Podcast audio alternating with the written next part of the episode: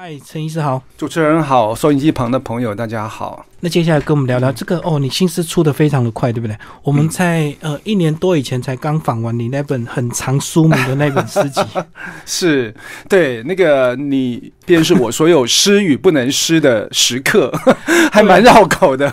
对啊，才你看不到大概一年的时间，你又出了这个集，而且其实也没有又出啦，其实就是本来就写好了，对。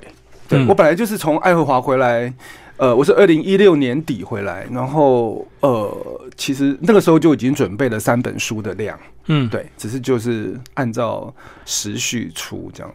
所以这本这个嘴点有没有大概哪一些主题集结起来的？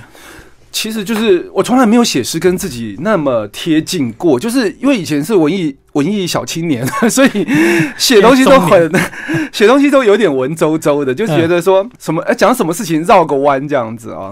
可是我觉得到了五十岁是算什么知天命啊？过了知天命之后呢，哎呀，不管了，还怎么绕个弯呢？就直直说无妨了，这样子越来越直接，就对。对 对，嗯，然后当然也是因为五十岁以后，我也不知道为什么，就是不知道流年走到哪里哦。五十岁流年走到呃，亲人过世，嗯，然后工作压力，然后对自我的怀疑，然后对这个人世间的种种现象的一种，嗯，也不能说不满，应该说呃，重新认识这样子哦。那我不知道大家这个呃呃呃，到了我这个年纪，呃，其实哎，大家知道我的年纪吗？你是讲五十岁，五十呃，对，已经超过五十很多了，这样子。那我人家都说啊，五十岁以后才重新再当愤怒青年吗？我说，哎，这不算不算愤怒青年，应该算是希望能够用另外一个眼光。看待过去，我觉得五十岁应该也有一点那种呃一些体力的衰退，然后可能慢慢工作，以前工作量可以，可是现在会不会觉得有点力不从心，就是在体力上？嗯，有也可以这样说，就是就是以前不晓得什么叫做休息，以前只知道睡觉，就是累了睡觉这样，可是现在就是工作到一个段落，会想说啊啊，我稍微休息一下这样子，嗯嗯，这很明显，对，这这是一这是一一面哦。可是写诗为什么量会变多呢？就是我好像变成一种以前就是靠灵感，对，现在是呃有一点点严格的要求自己说，因为我知道写诗对我是有益的，就是无论是疗愈疗愈上或者是抒发心情上，对我是很重要的，所以我就很自然的，而且呃，自从三四年前买了 iPad 以后呢，我就。几乎就很少用笔写作。我在任何地方，在捷运上，在走路，在咖啡厅，在吃饭，然后回到家，在客厅。所以，iPad 对你来讲创作更方便，是？是，而且，对啊，而且写完之后立刻 email 出去，马上给给报社编辑，这样马上就发表，就对。对，就是那个流程还蛮顺的，所以这个科技进步反而造成你这个呃创作力更强。也科技进步也可能也可能带来创作它便利，但是创作的值量可能可以多，但是值有可能没有办法。对，因为写以前写在纸上可以反复一直涂改立可白立可带这样子，哎，现在改也很方便啊。现在改，可是你已经发出去了。哦哦，已经发出去了，就来不及了。是，对对。就是我会觉得这本诗集反映了，也反映了某种时代性。就是它，它几乎是我每天写，几乎每天至少一首。然后二零一六、一七、一八、一七了哈，这样凑一凑，其实就已经两三本的量。嗯嗯嗯，所以这个呃三本的量这样累积到现在陆续的发表，这个你习惯解释你的诗吗？我习惯。有些人会觉得你自己读，你的感觉跟我的感觉不一样。我我解释，但是我不会强迫你接受我的解释。哦，我觉得读者也有他可以诠释的权利。嗯嗯嗯嗯。那是不是开始呢？就来帮我们挑几首这个特别有呃限定主题的，或者是特别有感觉来帮我们介绍？因为我觉得有些诗人不爱解释，哎，那个陈克华其实是少数这个很爱分享自己诗的人。这样子哈，其实很多哎，就是这本诗集有有很多是，其实就是生活，都是生活这样子。七秒，我写了好几首七秒，为什么写七秒呢？为什么是一二三四五六七呢？因为有个说法就是金鱼的记忆只能维持七秒钟，所以他就七秒之后他就忘了，所以他就永远都活在一个小小的鱼缸，但是他以为他活在大海里啊。那我会觉得人搞不好也是这样，我们活在我们觉得我们活在一个无限的空间里面，可是事实上，呃，我们我们只是呃活在自己所投射出来的一个小小世界里面，这样。那我我就觉得自己也很像七秒就会重新来过一次的金鱼这样子哈。他们说金鱼的记忆只能维持七秒，小小拥挤的鱼缸变成了永远回游不尽的汪洋。尽管正日呼吸着自己的排泄，每一只互相擦肩而过的金鱼都是全新的、陌生的伙伴。我们于是一再保证我们的爱每七秒更新一次。我爱你，像凝视着一缸子金鱼时，从内心不断升起的从容优雅和疲于奔命。这首好像有点这个，你是不是也有点期许自己这个像金鱼一样，很多愉快不愉快，把它当做七秒就忘记了？对，就是我没有期许啦，就也也就是说，嗯，搞不好我们人真的像金鱼一样，就是我们就就是能够。活在自己所投射的世界里面，七秒更新一次，包括爱情。那爱情有没有永远呢？我想没有人有一个正一个一个真正的答案，他只能说就是因人而异。那我认为我比较像一只金鱼，七秒的记忆这样子。是，那还要吗？我还要再继续念下去吗？再介绍介绍吧，这么多的量。嗯，对，其实这一本这本诗集。三百五十元哦，非常的划算，因为因为有四百多页哦，而且那个设计的很适合这个随身携带阅读，比较 对，这开本比较适合放在一个大口袋。嗯嗯，我来念几首比较特别的啊，那个我我写了一首一首诗叫做《微调》啊，那我认为很多人不了解这首诗到底要写什么，因为他用了非常多的医学的名词啊。那什么叫微调？就是说我们常常用药物来微调自己。嗯，那今天我有发烧，我我就吃药来来退烧；我哪里有酸痛，我就吃药来退痛。然后我今天睡不着，我就吃个药让我安眠。所以，我们已经习惯我们的生活当中跟药物为伴。那他就是在调整你的你的心情、你的人生啊、你的感受。那我就说，哎哎，好像有点不太对，又好像我们也只好这样，因为我们就走到了一个医药这么方便的时的时代，这样子。微调以本。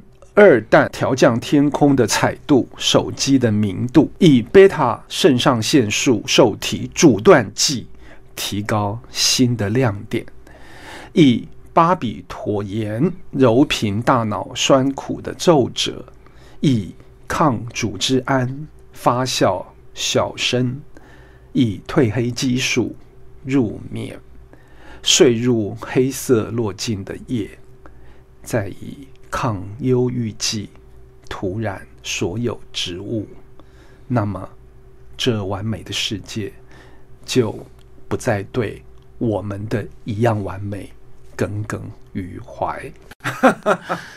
这首很有趣，对不对？对，晚上写的吧？对，因为我大概五十岁以后，我也我也其实有偶尔也是需要那个安眠药来助眠这样子。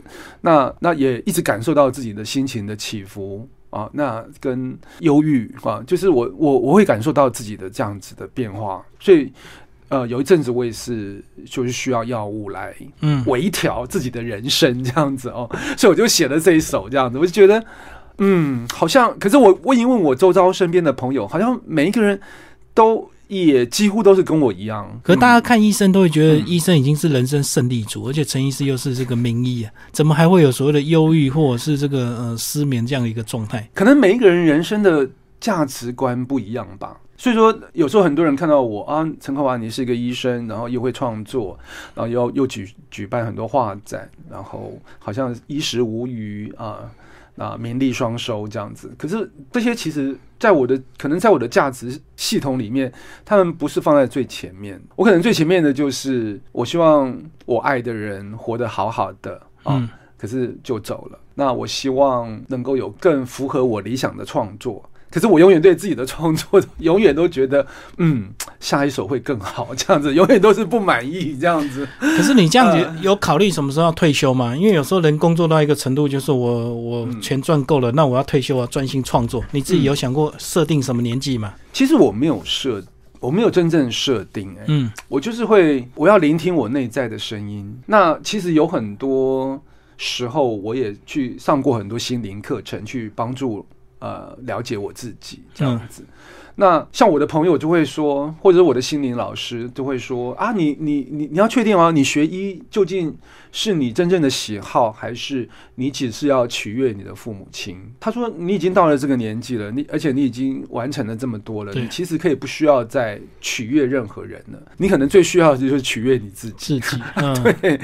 那我也。真的把这些话都听进去了，所以你这个问题其实有点切中要害，就是说，对我要不要从医界退休，还是你有开始这个从先把门诊量变少这样？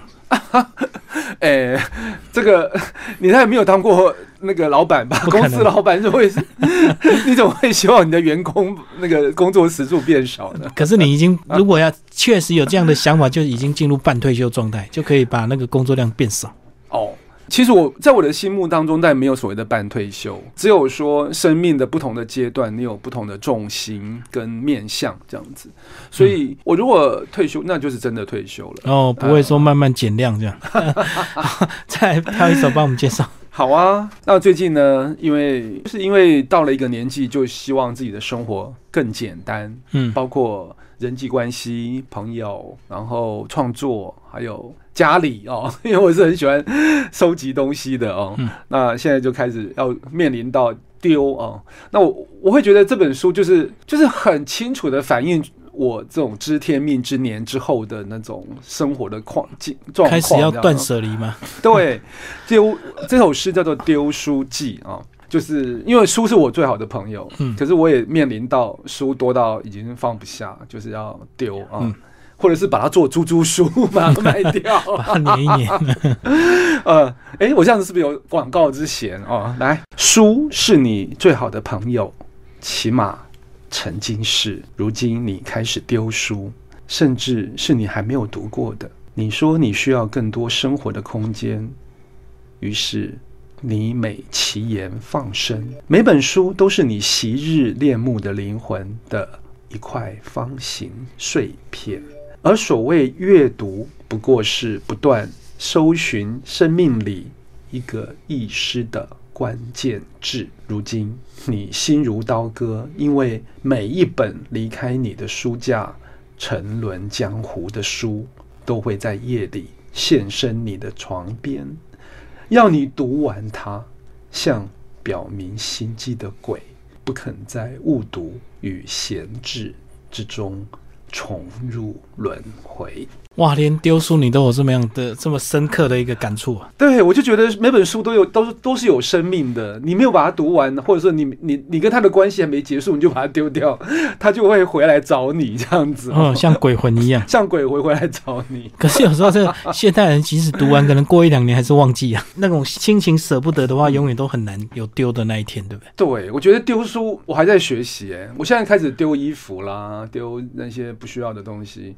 可是丢书，我宁愿送人，嗯，或者是送给图书馆。那也要送对人呢，这些人要真的喜欢。没错，其实有时候你喊说你要送出，很多人都要，要完他根本也不会看，真的，他只是先抢先赢而已。那他说要，那还还那还蛮好的。我前阵子到大学去演讲，我就就送书给那个那个学生，嗯，你知道他当场拒绝我，哎，他说老师，你的书里面字太多，他一直叫你要开始画绘本。我想，天哪，我们是走到一个什么时代了？因为以前送书给一个人哦，是一个其实是一个蛮高雅而且风雅的事情。对啊，因为一本书说实在的，你要写出来要印出来是不容易的，它代表一种心血。那他愿意把一本书送给你，他没叫你去买。送你一本书，然后提你的名字啊，然后说啊，希望你指正啊，这在人际关系上是一个蛮蛮有一种敬重啊。对对，就是因为我敬重你，我才会请你指正嘛，我会才才会把我的书呃赠送给你嘛。可是现在的人反而完全都无法体会到这样这样的心这样的心意，嗯，对，就觉得啊。啊，吉奈他这样，他们可能对一本书的耐心就是这样，把它翻过去这样子哦，啊，看，哎，有插图看一下，有，都已经念到大学了，居然还会嫌字多，这种他这种回答有点像小朋友，国小才会嫌字多。对呀，我就想啊，到底是怎么回事？来，我还要再念。我最近有可能因为开展的关系吧，就是又做到那个梦了。我不知道你有没有做过梦，就是那种呃考试的梦。以前比较会啊，现在一睡就到天亮。哦，真的，嗯因为我我以前我就是我一直就是在感受压力的时候，我一直都会做类似的梦，就是就是考试，然后就是百状况百出，比如说写不完，对，或者是这个哎考卷怎么。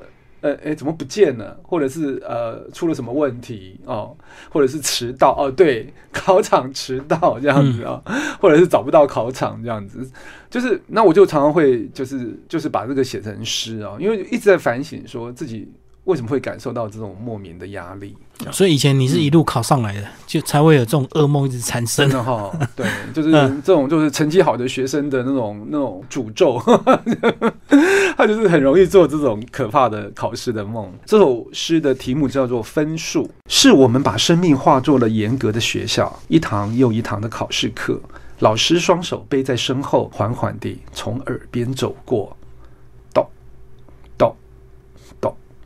眼球瞬间的移动引发猜疑，而时间永远不够，或者太多。考卷的空白，一如水墨画里大片的留白，一旁落款自己歪歪斜斜的小小名字。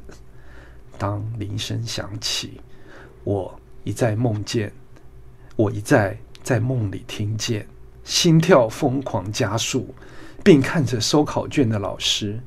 严峻淡漠的眼神，仿佛并不必批改，便能用一支红笔把你圈在下课后，统统到教室后头罚站那个拥挤的圈圈里。这首诗好有画面，还有画面，连那个高跟鞋那个扣扣扣都写对不对？我们考试的时候，那那个老师的高跟鞋在我们身边一直动来动去。对啊，而且他的眼神这样子犹豫，你就感觉这个很心虚啊。不管是你你你没，即使你没有作弊，你也会很紧张，很紧张。下一首叫做《我叫镜子转过身去》，这是我也是写我自己。我觉得人一个人年轻的时候都很喜欢照镜子。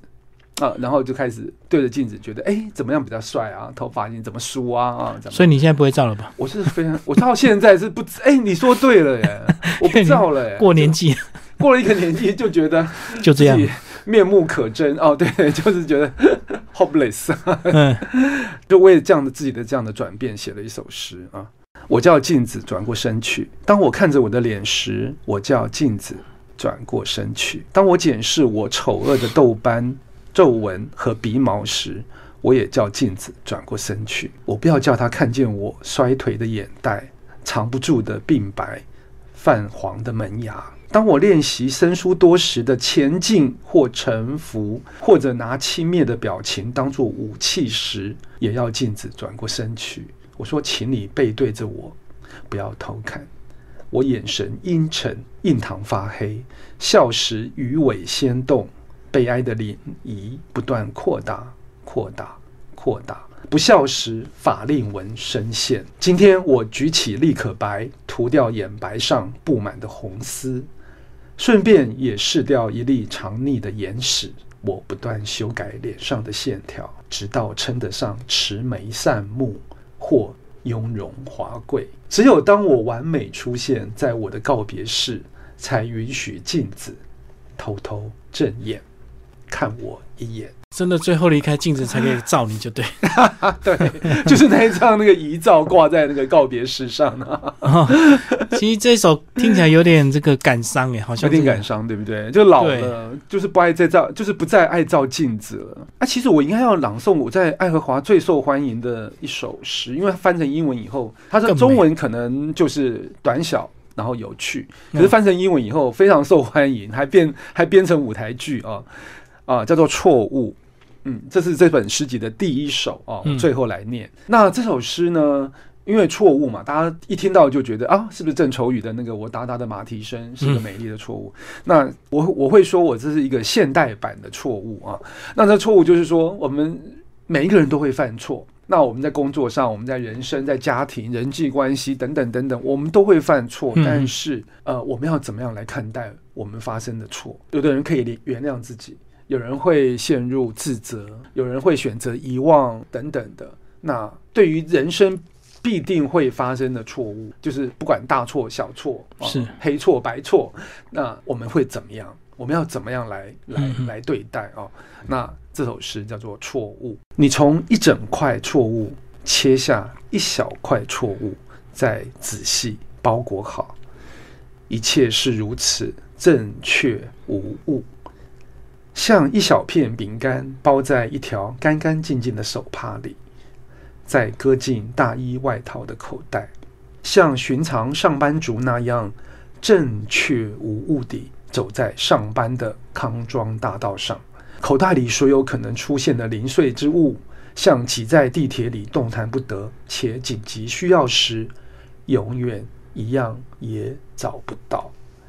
然而，错误，错误永远适时出现。当这个世界的手伸进了你的口袋，触碰到了那块错误。怎么会改编成舞台剧？因为它翻译成英文的时候啊，这个错误就变成一块饼。嗯，你从一整块错误切下一小块错误，就是说，you you cut a slice of mistake from a big cake of of of mistake。它翻译成英文的话，就很明显的从一整块错误切下一小块错误，错误，它就变成一块蛋糕去切这样。他们就觉得这个意象在英文里面是非常清晰的，嗯，对，它就变得很有趣，所以每个人会想说。对啊，错误！哎，它为什么会是一块派？然后每一个人切了一小块带在身上啊，然后这个世界呢就会。他的手就会伸到你的口袋里面去，去抓那一块错误，这样子。嗯嗯嗯，所以所以他就变成一个舞台剧。哇，听起来非常有意思。最后呢，这个呃，请这个陈克华医师来帮我们总结一下这本新诗集哦，嘴脸哦，这个是嗯，收藏量非常的大，对不对？几乎把你这二零一六一七这个很多年的这个创作，你说哦，四百多页，那作品量有多少？大概有两百。多首？那你现在的创作量是一天一首，还是可能一天也有好几首？在二零一六一七年的时候，可能一天可以至少一首，但是至多可以到三首。嗯嗯。那现在我我觉得这个状况可能要稍微改变一下。对我现在就变成要酝酿久一点了。嘴脸，我觉得是一个我生命中很特殊的阶段当中的产物，就是那时候的悲伤、恐惧、忧虑、忧郁。对。这些东西都非常具体的变成诗了。那我我我会觉得，那个一个人不太可能一直都处在这样的精神状态。是是，嗯。那我也比较希望自己能够舒缓一点。就是悲伤总会过去嘛，这个这不可能永远这么低潮，就对。呃，其实对，可是其实我我可以讲一下吗？那个我我有一首诗叫做《星期五崩坏》啊，就是星期五的下班时间，就是这个时间。我也很惊讶，我竟然挑这个时间来上这个节这个这个节目，嗯，就是因为这个时间就是我父亲呃离开的时段，对他就是礼拜五的这个时间走的，所以我每每次到礼拜五的下班时间，我就会莫名的悲伤，嗯，那我就希望能够找一件事做，然后做一件事。所以你就知道为什么我要挑这个时间。其实我到刚刚才发现说，哎，我那天我怎么会挑这个时间来上节目？转移情绪就对，呃，就觉得做一件事情，然后希望，哎，搞不好我父亲会听得到，这样。也也算是对他一个怀念，这样子。对对，嗯，好，谢谢陈克华医师为大家介绍他今年二零一八年最新的这个新诗集《嘴脸》，然后斑马线文库所出版。这个封面呢，还是要跟我们听众朋友介绍一下，因为可能有些人没有听到呢。我们上次那个呃个展的一个介绍，这个封面照。对，呃，这是我在爱荷华的时候，我们有安排到到那个纽奥良去做文化交流访问，刚好纽奥良有有那个嘉年华会，嗯，所以他们到处都在卖面具，可是这个面具就。非常吸引我，我就我我我知道我不应该再再买这些，对我来讲是无用的，因为已经要断舍离，对，要断舍离了，怎么可以再乱买这些东西？可是我竟然又走回去那个店，嗯，我走回去三次，我才决定把它买下来。老板没有观察到吗？他没有叫住你？他呃，还是人太多了，因为那是一个观光圣地，哦所以那个来去去，对，来来去去，对。我买了，然后我回来以后，我把它带回来以后，就发现哇，古爷龙坏掉了，那个那个绑的绳子啊，什么也脱落了，什么这样子。然后他他的那个脸上的很多很多装饰啊，因为她是一个未来的机械女性，啊，机械人，然后他的那个脸，那他的脸呢是一个呃像钢铁做的。一个悲伤的脸，然后他的头上有很多按钮啊，什么这种未来的这种元素这样子。然后我常常看着这个脸，然后我就决定把它做成一个艺术品。然后又觉得这张脸呢，很符符合我这本书的那个那个标题，叫做“嘴脸”这样。嗯，哎，对，那我就把它当做我的封面。然后这一次的展览又把它加了很多加工这样。嗯，对。然后那时候你说很贵，到底多贵啊？很很很想知道哦。你说这个吗？对啊，其实不是很贵，可是就就一因为这个在嘉年华这个东西就是带一个晚上就丢掉的东西哦，是。可是他在游览区哦，就是很多游客的地方，对啊，都他起码卖了，我记得二三十块美金吧。对，我就觉得哎，这个搞不好在台湾或者中国大陆买，搞不好 二三十块这样子，就是带一个晚上，小孩子带一个晚上就丢了这样。哦，所以他是要让你即兴买了就马上就带啊，如果坏掉就丢掉就对。对，因为那个戴面具呃参加游行，那是他们就是就是纽奥良或者中南美洲某些地区他们的的活动，可是就是一夜狂欢这样子。嗯嗯嗯，所以他们他们不通常不会留的，就是是是，到了明年可能又买新的了，所以没有人会留到明年。对，没有人会留那个面具，因为每搞不好每年都有不同的新主题什么的。对，嗯，好，谢谢陈科华医师为大家介绍嘴脸斑马线文库所出版，谢谢。